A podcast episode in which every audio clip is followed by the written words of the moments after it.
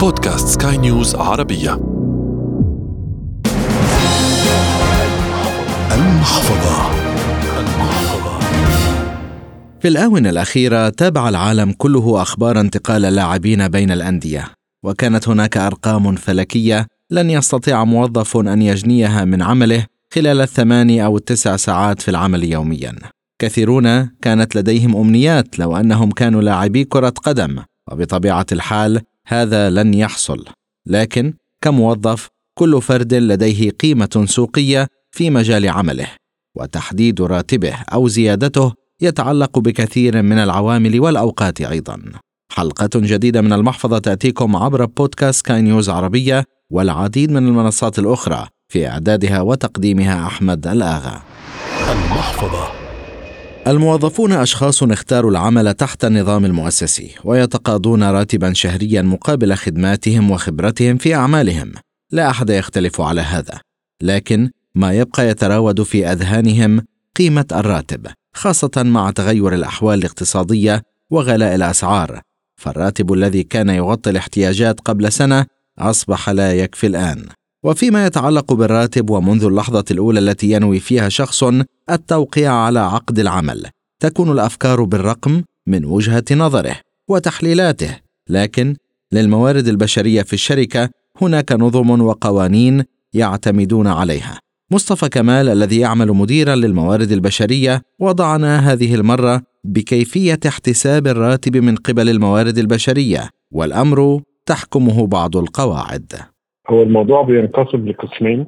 القسم الأولاني بيبقى في إيد المؤسسة نفسها وهي أو الشركة اللي أنا كموظف هقدم فيها هم المفروض بيبقوا الشركات النهارده كلها عاملة حاجة زي استبيان عن أسعار السوق لكل وظيفة موجودة عندها في الشركة. فالنهارده أنا لو كموظف على سبيل المثال هشتغل محاسب أو في إدارة مالية أو هكذا المفروض إن أنا معروف ان بيتحسب لي عدد سنين خبرتي في المجال ده في شركة مماثلة أو على سبيل المثال خلينا نقول مثلا في شركة صناعية. معروف إن المحاسب في الشركة الصناعيه بياخد الرقم الفلاني لو عنده خمس سنين خبرة مثلا. ولو خمس سنين خبرة دول اللي هم بس خمس سنين خبرة بياخد كذا. لو واخد خمس سنين خبرة بالإضافة إلى دراسة مثلا زي ام بي اي في حاجة في إدارة الأعمال أو هكذا بيبقى الخمس سنين دول سعرهم قد خمس سنين خبرة زائد قيمة الرقم المفروض يتحط له على آه، الشهادة اللي هو بياخدها. لو في مجالات تانية ممكن الرقم ده يقل شوية.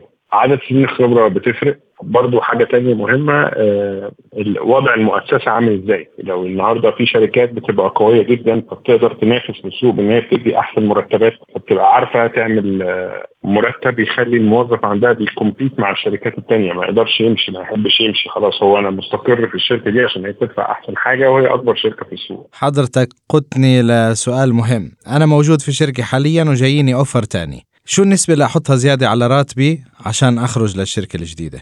المتعارف عليه أو بيبقى في حاجة بتقدمها المؤسسة وده بيبقى بناء على سعر السوق وبناء على الاستبيان اللي هي عاملاه. تمام. ولكن أنا ما أحبش أتحرك أقل من 20 ل 30% تمام. يعني من 20 ل 30% كنسبة ده بيبقى لطيف.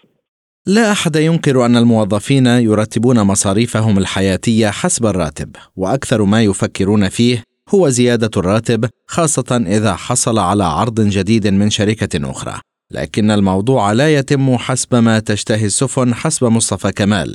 وللقيمة السوقية متطلبات مهنية تجعل الموظف يحمل كرتا ذهبيا والتوقيت هو الأهم دائما لطلب زيادة في الراتب.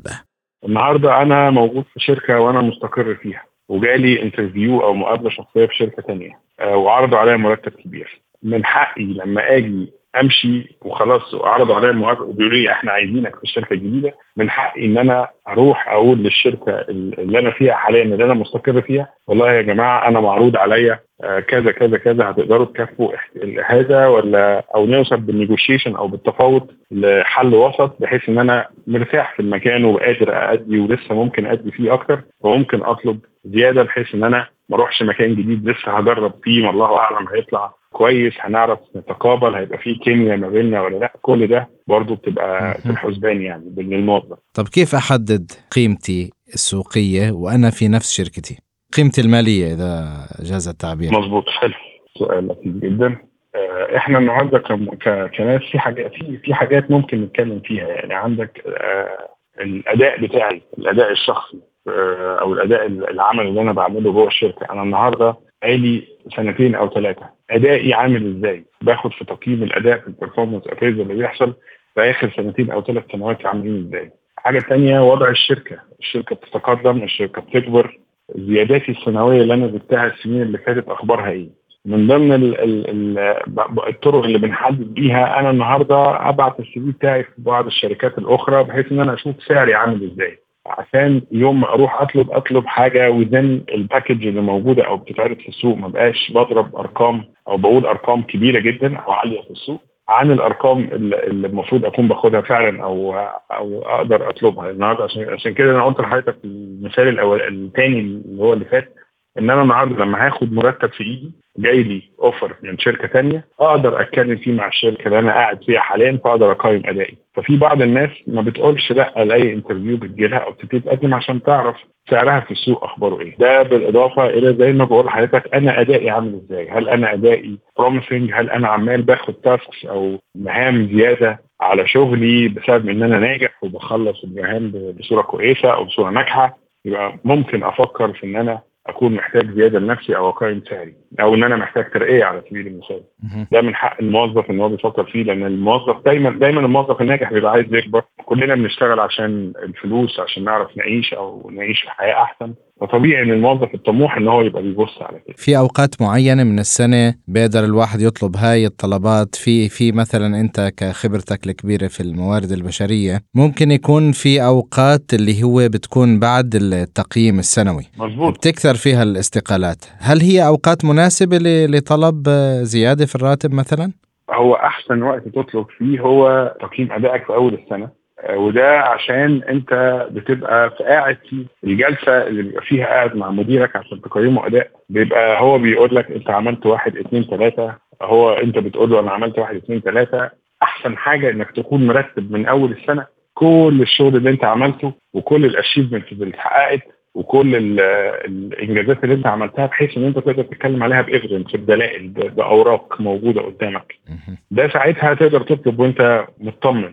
مش تقول والله أنا عملت بس أنا ما عنديش دليل أو أنا مش فاكر ما هي سنة كاملة. أنت عملت عايز تقيم أدائك على سنة كاملة لازم يكون معاك ما يثبت إن أنت فعلا عملت ده. فساعتها لو النهارده الشركة حاطة إن ال top مثلا ال top employees أو أحسن ناس اشتغلت في الشركة تاخد 20% يليهم ناس بتاخد 15% يليهم ناس بتاخد 10% فأنت من حقك تطلب ال 20% ما دام أنت معاك ال evidence والدلائل دي. وهو أول السنة أكتر وقت مريح لأن طبعا بعض الشركات كلها بتكون خلاص عملت الميزانية بتاعتها أو الموازنة بتاعتها ال budget اللي فيها زيادة المرتب بتاعتها وهكذا فأنت النهارده في حرية إنك تقدر تعمل ده.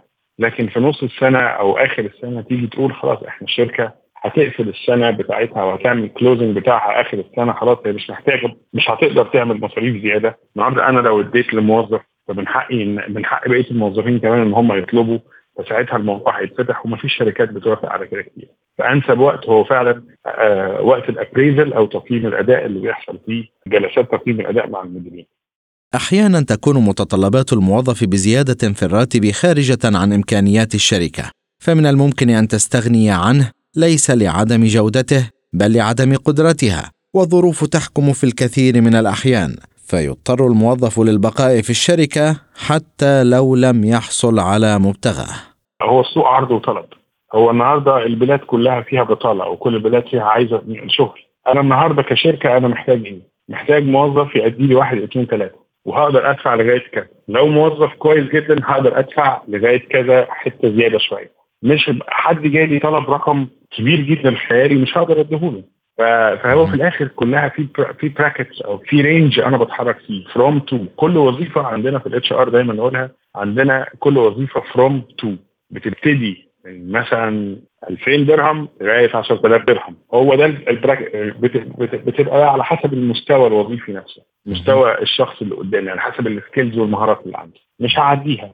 طبعا مهم إن أنا أقول كموظف أحاول أجيب أحسن حاجة لأن في الآخر زي ما قلت حاجة إحنا بنشتغل عشان حياتي ولكن ده في البداية. بعد بعد البداية ما أنا ممكن أجيب موظف يكون فعلا كان بيشتغل في الشركة اللي قبلية برقم كويس جدا ويجي عندي ما يعرفش يأدي كويس واخد بال حضرتك؟ فمش هيعرف يزيد في تقييم أدائه زيادة محترمة أو زيادة كويسة. وما بيبقاش من حقه إن هو يتكلم. برضه جزء ليه علاقة بالمؤسسة وجزء ليه علاقة بالموظف.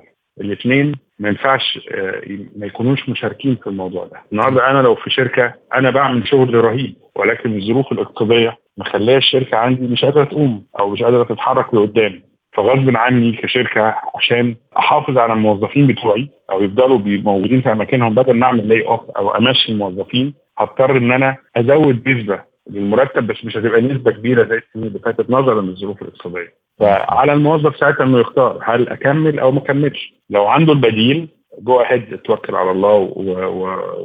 وممكن يروح فيها. لو ما عندوش البديل هيضطر يفضل موجود وهيتقبل الوضع. فده عشان كده بقول لك جزء منها ليه علاقة بالشركة وجزء ليه علاقة بالموظف. المحفظة.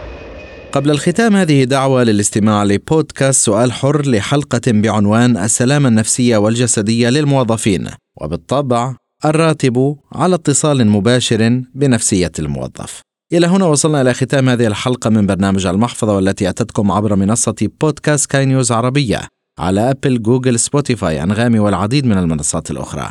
في إعدادها وتقديمها أحمد الآغا ومن الإخراج الإذاعي زاهر رشماوي. في النهاية أنت أدرى فقرارك بين يديك. إلى اللقاء.